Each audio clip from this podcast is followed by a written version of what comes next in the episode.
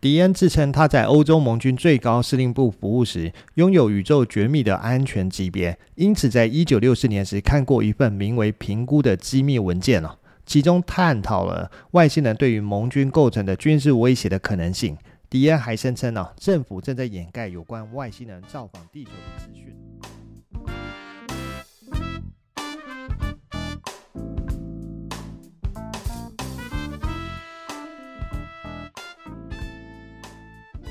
欢迎收听怪奇研究室，我是研究员 JC。大家这周过得好吗？那这一集呢，要跟大家聊聊关于 UFO 是不是真实的存在呢？说到 UFO，我们马上联想到的肯定就是飞碟。但为什么飞碟都是圆形、类似飞盘的形状？难道说来到地球的外星人，不管他是哪个星球或者哪个星系来的，他们所发明的宇宙飞行器啊，刚好都是圆形飞盘的形状吗？为什么就没有其他的形状呢？明明在我们的科幻电影还有影集中都有各式各样的宇宙飞行器啊，可是为什么在世界各地人们目击的描述啊，或者流传在网络上的照片跟影片，让我们可以看到、听到的？都是类似飞盘的圆形状呢？这会不会是因为过去大家听到的传言或者故事中，飞碟都被描述成是圆形的，所以在后来自己有机会接触到疑似不明飞行物时，就会自动脑补将这些不明飞行物归类为是圆形的飞碟啊？不过飞碟到底是不是圆形的，我们无从得知，也无法证实啊。但是在各国的记录当中，到底是什么时候开始出现关于飞碟的记录？还有各国是在近代的什么时间开始对飞碟是有计划的来进行研究呢？而研究员在网络上查询哦，目前查到最早有疑似针对飞碟的记录是出现在距今一千多年前的宋朝时期的《梦溪笔谈》。那在维基百科上面，对于《梦溪笔谈》是这样记载的：这本书呢是由北宋时期的沈括所做的一本著作，它是有二十六卷，分十七门，它的题材非常的广泛啊，记录下作者所见所闻跟研究心得啊，其中有三分之一以上的内容啊，是叙述关于科学技术以及各方面的先进成就啊，涉及天文、数学、物理、地理、医药跟乐律等各范畴。这本书呢，也成为中国科技史上研究的重要著作跟珍贵资料啊。不过，在科技以外呢，《梦溪笔谈》也记录下沈花仕途生涯中的见闻、相关知识以及对政策的检讨，也记载他在考古学、美术还有音乐方面的研究心得，以及作者耳闻目睹的各种不思议的怪异现象。像是在《梦溪笔谈》中就谈到，在北宋的嘉佑年间，在扬州出现了一只巨猪，这边的“猪”讲的是啊、玉字旁的“猪”，常常在夜晚时可见。开始的时候，它常出入于天长线坡泽中，后来转入增色湖，随后又在新开湖中现身哦。当地的居民和南来北往的行人常常都可以看到它。沈花的一位友人的书斋哦，正建在湖上。有一天晚上，就突然看见这颗巨珠啊，离他们非常的近啊。一开始的时候，巨珠的珠房哦，还微微的打开啊，有光哦，自它的尾沿处透出啊，像横着一条金线哦。突然间呢，珠房大开，有半席那么大，里面白光如银哦。其中有一颗如拳头大的一个宝珠，耀眼夺目啊，不可正视哦。它放出来的光芒哦，像出生时的太阳啊。方圆十几里地的树木都能看见影子啊！只见天空一片火红啊，犹如燃烧的野火啊！但是突然之间呢，猪就会飞一般的远去啊，像耀眼的太阳浮于湖面上哦。这颗猪呢，所放出的光哦，不像古时候的明月之珠哦，不像月光，反倒是像日光一般的耀眼哦。所以呢，我们知道目前有的正式记录飞碟的时间呢、是在约莫一千多年以前哦。如果有听众朋友知道更早以前针对飞碟的正式记录的时间跟著作的话，欢迎留言在研究员怪奇研究室的 Facebook 或 Instagram 的 Fan Page 上面哦。不过呢，在北宋的梦溪笔谈之后呢，中间陆续还是有其他人目击飞碟并留下记录，像是英国的历史学家麦克啊，曾经在翻阅旧报纸的时候发现，原来早在一八零一年哦，就有疑似发出蓝光的不明飞行物体造访过赫尔。而他也认为呢，这是人类最早目击到 UFO 的记录哦。而在这份旧报纸上面是这样写的：一八零一年的六月十九号晚上哦，有民众目击到天空出现一个巨大月亮的不明飞行物体哦，上面呢还有黑色的条纹。这个奇怪的飞行物会一下子出现，一下子消失，最后分裂成五颗光球以后就消失得无影无踪。那这些都是研究员在查询时所获得的一些相关资讯哦。那么接下来就是关于近代各国开始研究飞碟的时间跟机构啊，那又分别是谁呢？在研究员上网查到的资料显示啊，近代的 UFO 研究开始于一九四七年，因为在那一年的六月二十号，美国发生了一件非常轰动的事情，那就是在美国华盛顿州有一位美国实业家啊，叫做肯尼斯·阿诺德，当时呢，他正驾着自用飞机啊，飞过雷尼尔山的上空啊。看到了以时速一千六百公里或者是一千九百公里的高速哦，飞行过的九个不明亮点。第二天呢，报纸就登出了 UFO 出现的消息，并且迅速的传到世界各地。由于所出现的飞行物体外形啊，像盘状的一个物体，所以后来就被称为飞碟。那就是从这个时候呢，我们才会对于所谓的疑似 UFO 称作为飞碟。并有研究人员呢认为它的飞行方式跟动力方式哦，不是地球科技所能办到的，因而指称可能是高智慧的外星生物所搭乘的飞行器啊。从此之后呢，有了 UFO 学的一个探讨，也引起了科学界截然不同的两极化态度啊。然后在研究 UFO 中比较知名的机构有包括哈佛大学。有伯克莱加州大学跟非营利组织的 SETI 协会等，都参与了搜寻地外文明计划 SETI。这些组织致力于用无线电望远镜啊等先进设备，去接收从宇宙中传来的电磁波，从中分析出有规律的信号啊，希望能够借此发现外星生命。甚至是连联合国里面都有一个单位是专门在研究 UFO 的哦。那是在越战结束之后，联合国就开始收集 UFO 的相关资料啊。前联合国 UFO 研究计划主持人哦，他应该是这样念的，叫做 Coleman S. Volkivsky，在当时呢担任了联合国的发言人，曾告诉大会秘书长啊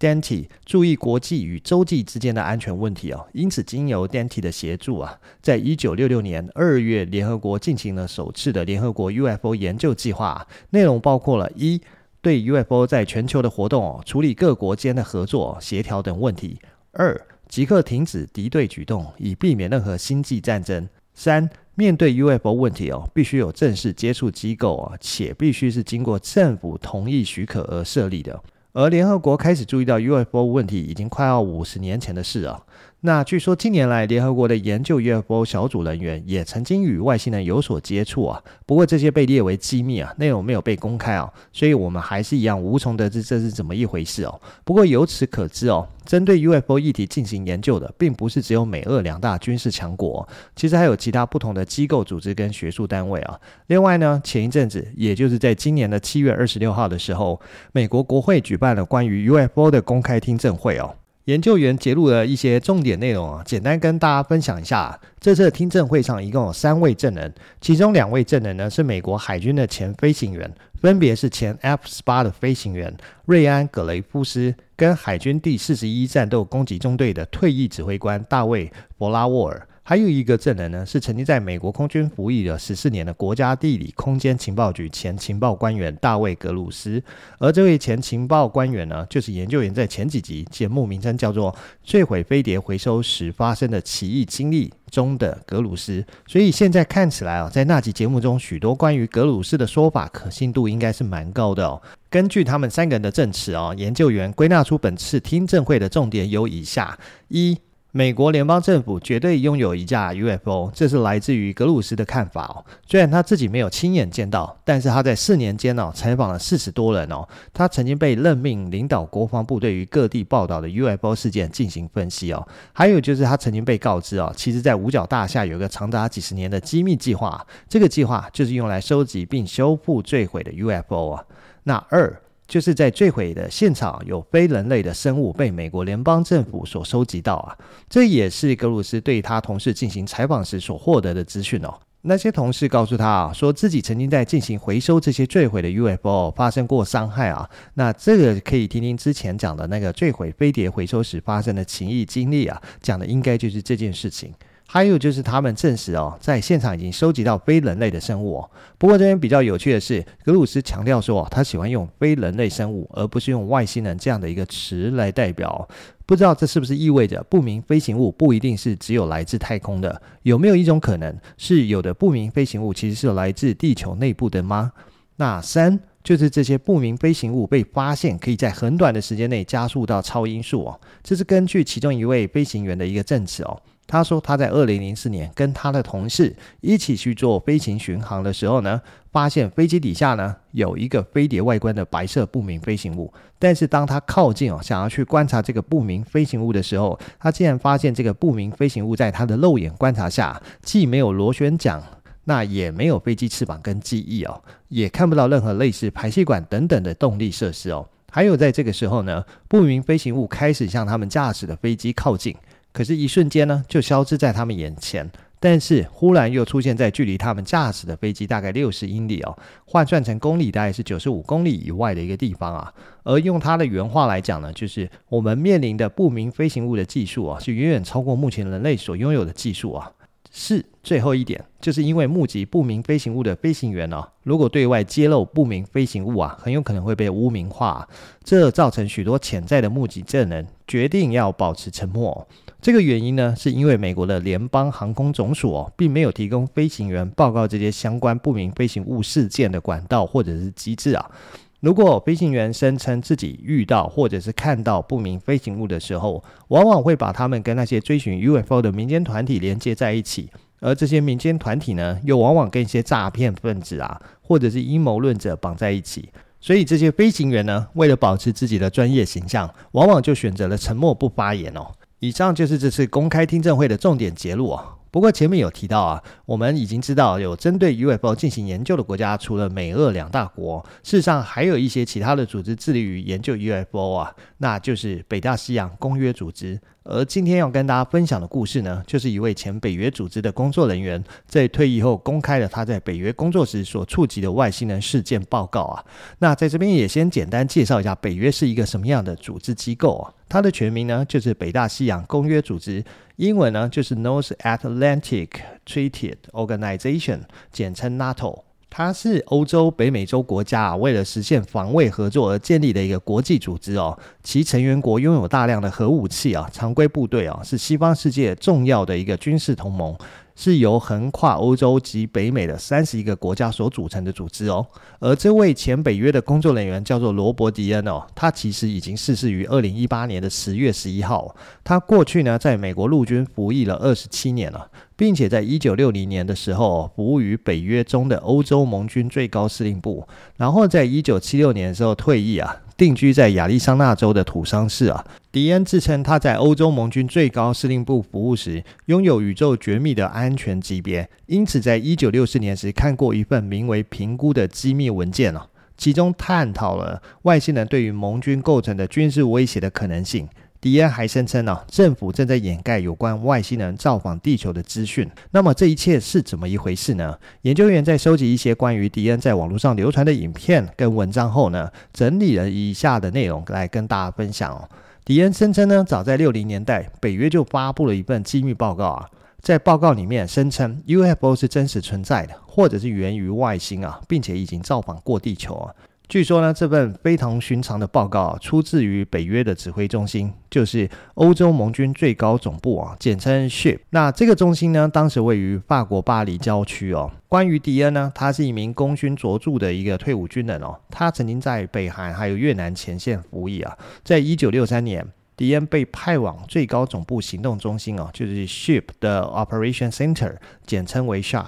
那由当时的欧洲盟军最高指挥官啊，卢曼莱姆尼策将军所领导啊。那迪恩声称自己能够读到一份约莫四十公分厚的不明飞行物的详细报告。根据迪恩的说法，关于加入 SHIP 这个部门呢，是一项选择性的任务哦。申请者必须没有任何不良记录啊，并且通过安全背景调查。而他呢，当时听到能加入啊，似乎是有着一定的难度，所以他心血来潮就申请了。那申请的结果也让他很自豪，也很高兴哦。在成功申请加入 SHIP 后呢，他接受了更多的安全检查，最终他获得了北约组织中最高级别的宇宙绝密许可，那英文叫做 Cosmic Top Secret。那这是一个真实的术语哦，并且呢，它被分配到最高总部的行动中心，也就是北约的作战室，简称为 SHARK。在那些日子里面呢，主要面对的危机跟任务哦，都是面对当时的苏联哦。在工作上是忙碌还是悠闲哦，很大的程度哦，都取决于当时的苏联做了哪些事情。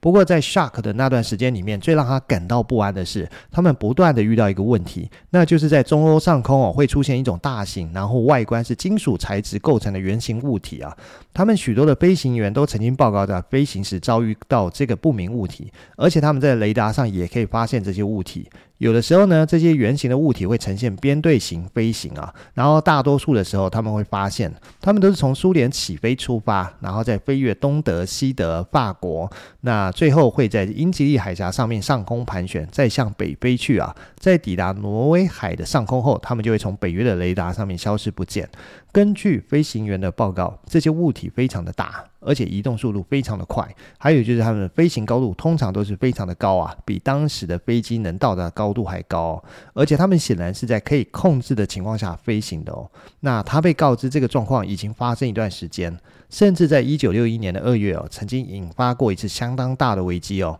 那就是在当时呢，雷达上一次发现五十个这样的物体。他们不但呈现编队的状况，从苏联飞向欧洲哦，还有部分物体飞向美国。这些不明飞行物体的飞行高度大约是在三千公尺啊，而且非常紧张的是，当时的苏联已经关闭了所有的边境啊，每个国家啊都进入了红色警戒状态啊，大战似乎要一触即发啊。当下北约各国已经做好了要爆发战争的准备哦，他甚至一度以为战争已经开始了，因为这是至今为止发现这种物体数量最多的一次。不过幸运的是哦，他们跟苏联都还没发射飞弹哦，或者是派出轰炸机轰炸，一直持续了九分钟之后，这些不明物体全部都从雷达上面消失哦。他当时知道呢，欧洲盟军最高指挥官汤马斯派克爵士哦，曾经多次询问伦敦或者是华盛顿这些物体是什么，也要求提供有关这些物体的资讯哦。但是他们从来没有得到过任何的回复。后来呢，他们甚至发现哦，隐藏在巴黎的苏联间谍部门哦，早就截获了所有的讯息啊，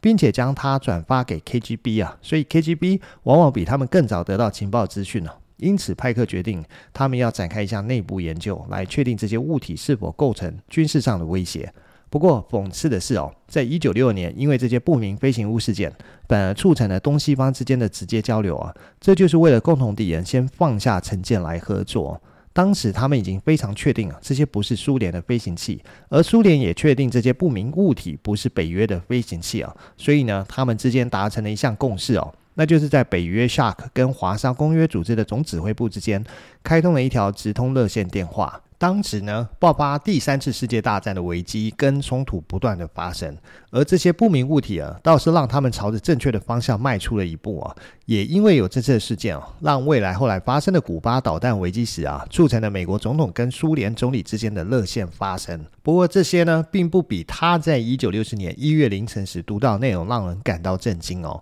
在那一天的凌晨两点，是一个安静的夜晚哦。当时 Shark 的负责人进入保险库里面，拿出一份巨大的文件后，对着我说：“诶，你可以看看这个。那这份厚厚的文件的标题就写着‘评估欧洲盟军可能的军事威胁’哦，文件编号是三哦，同时还标记着宇宙绝密的机密等级哦。”在这份文件中呢，除了约二十公分厚的附件哦，还有约三十张的照片啊，并且是由德国上校啊海因兹伯格签署哦。我很快的就知道啊，这份文件是长达两年半的研究结果，是由北约基金所资助啊，而且一共只发行了十五份，分别有英文、德文跟法文的版本，每一份文件上面都有各自专属的编号啊。而这也是他有机会阅读到最感兴趣的文件。这份文件呢，由每个北约成员国的军事代表实施哦，还包括了知名科学家的贡献啊。这个调查研究小组所进行的研究是全世界最权威、最专业，还有最严格的一次不明飞行物研究调查报告。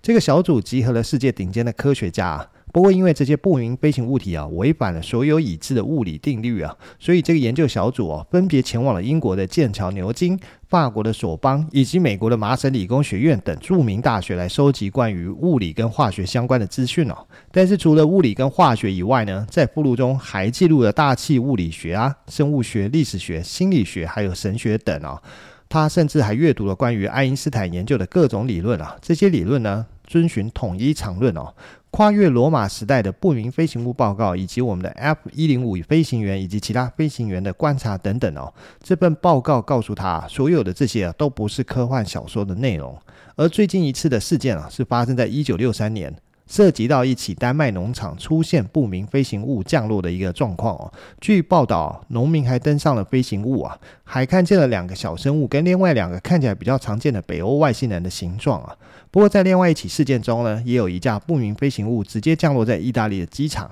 而且还接触了一位骑警。这名骑警呢，在当时还感到非常的害怕哦。那在这份绝密报告中哦，让迪恩印象最深刻的附件是叫做一份尸检的附件。那是一九六一年在德国的蒂门多博斯特兰德啊，那波罗的海附近坠毁了一架三十公尺长的一个飞碟照片啊。据报道，英国的军队是最先抵达现场了，并且设置了警戒线。这架飞碟坠毁在靠近苏联控制的边境附近哦。由于坠毁的地点的土地啊特别的柔软松散，因此飞碟并没有因为坠毁而完全被摧毁哦。飞碟还有近三分之一的面积哦撞进地下。那他们呢，跟反应迅速的俄罗斯人一起发现了这架飞碟，而在照片里面呢，他看到飞碟里面有十二个身形较小的尸体，这些外星人全部都因为坠毁身亡哦。而这批外星人呢，就是所谓的类似灰人的一个生物外观哦。还有报告上记录这些小灰人哦，似乎是无法繁殖的物种，因为从尸检的结果显示，他们是被大量复制出来的生物，而且他们没有消化系统。因此呢，他们可能不能像我们人类一样可以摄取食物的养分。这架飞碟后来被切成六块哦，安装在拖车上拉走，并被运往俄亥俄州的 Wright-Patterson 空军基地啊。附件还有附上现场的照片哦。他在看到这些照片的时候是无法相信他所看到的，他不禁起了鸡皮疙瘩哦，因为他以前总认为哦，人类在宇宙中是孤独的。但这份北约报告的主要结论让他感到震惊哦。他总结为五条内容。第一呢，地球和人类哦一直被各种不同的外星文明仔细的观察，其中四个种族已经在视觉上被识别出来哦。那一个种族呢，似乎和地球的人类外观是完全一样，还有一个呢，类似人类的身材跟结构，但皮肤呈现灰色或泥土色。第三个种族呢，就是刚刚提到的灰人。第四个种族则被描述为爬行动物啊，它有垂直的瞳孔跟蜥蜴状的皮肤啊。那二。这些外星人访问地球已经持续很长的时间哦，至少有两百年或者是更久。三，外星人似乎没有表现出任何的敌意，因为如果他们有任何的敌意，那可能早就发生了什么事情。四，不明飞行物的快速出现和消失是一种示威啊，那意思是在向我们展示他们的一些能力啊。五，他们似乎在执行某种逐步的接触程序哦，分别是飞行，然后是着陆，再接触哦。而他生活中历经许多可怕的事情哦，但是他从来没有忘记过这份报告。这些年来，公众被欺骗并陷入对这一切的最完全无知之中哦，这是有史以来最大的科学和政治丑闻啊。那迪恩呢，在一九六七年的时候离开了 Shark 跟 Ship。在一九七六年离开了军队啊，在离开军队之后呢，迪恩就在亚利桑那州的土生皮马郡的谢里夫急诊室开始了新的十四年的职业生涯哦。还有就是他致力于向公众传达关于不明飞行物现象的事实哦。不过在收集这一集的资料的时候，我也收集到另一份以罗伯·迪恩为主角的 UFO 故事哦。这内容我一看就很像是人为杜撰的内容，因为跟许多过去讲外星人来到地球创造人类的故事一样。所以我并没有把它收录到这集的内容之中啊。不过，如果听众还是觉得，即便是杜撰的内容，还是很有兴趣想了解跟听的话，那麻烦到 Apple 的 Podcast 五星评论区留言给我，或者是可以到 Mixer Box 的这集留言让我知道，又或者是可以直接到怪奇研究室的 Instagram 这集的 po 文啊留言啊。如果有够多的听众想听的话，我会在之后再把这一集我认为是人为杜撰的故事做成一集播出啊。那这集节目时间也差不多了，我们就先到这了，拜拜。